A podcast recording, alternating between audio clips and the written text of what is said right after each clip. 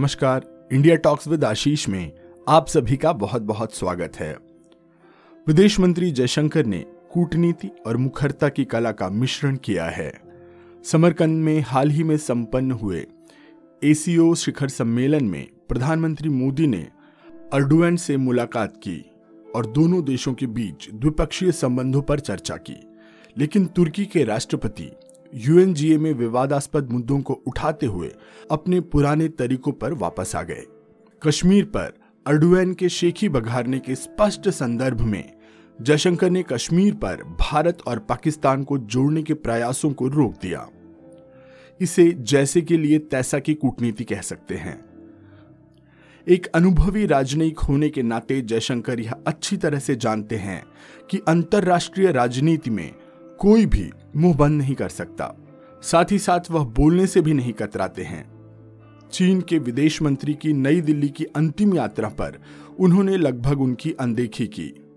जयशंकर ने न्यूयॉर्क में वोंग यी से मुलाकात की और कई मुद्दों पर चर्चा की। स्लोवाकिया में ग्लोब फेस के फोरम पर सवाल के जवाब में जयशंकर ने दोहराया कि यूरोप को इस मानसिकता से बाहर निकलना होगा कि उसकी समस्याएँ दुनिया की समस्याएँ हैं। लेकिन दुनिया की समस्याएँ, यूरोप की समस्याएँ नहीं हैं। एस. जयशंकर और मोदी दोनों के लिए सबसे बड़ा गौरव रूस और यूक्रेन के बीच की मध्यस्थता करना और उस संघर्ष को समाप्त करना होगा, जहाँ कोई स्पष्ट विजेता नहीं है। यूरोप की ब्रेड बास्केट और दुनिया के खाने की टोकरी के रूप में जाने जाना वाला यूक्रेन संकट में है, जबकि रूस की अर्थव्यवस्था को झटका लगा है।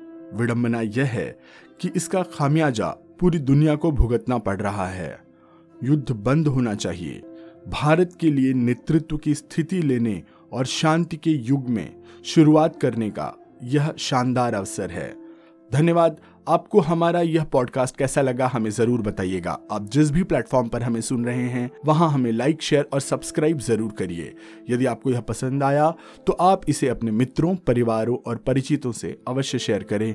बहुत बहुत धन्यवाद। नमस्कार।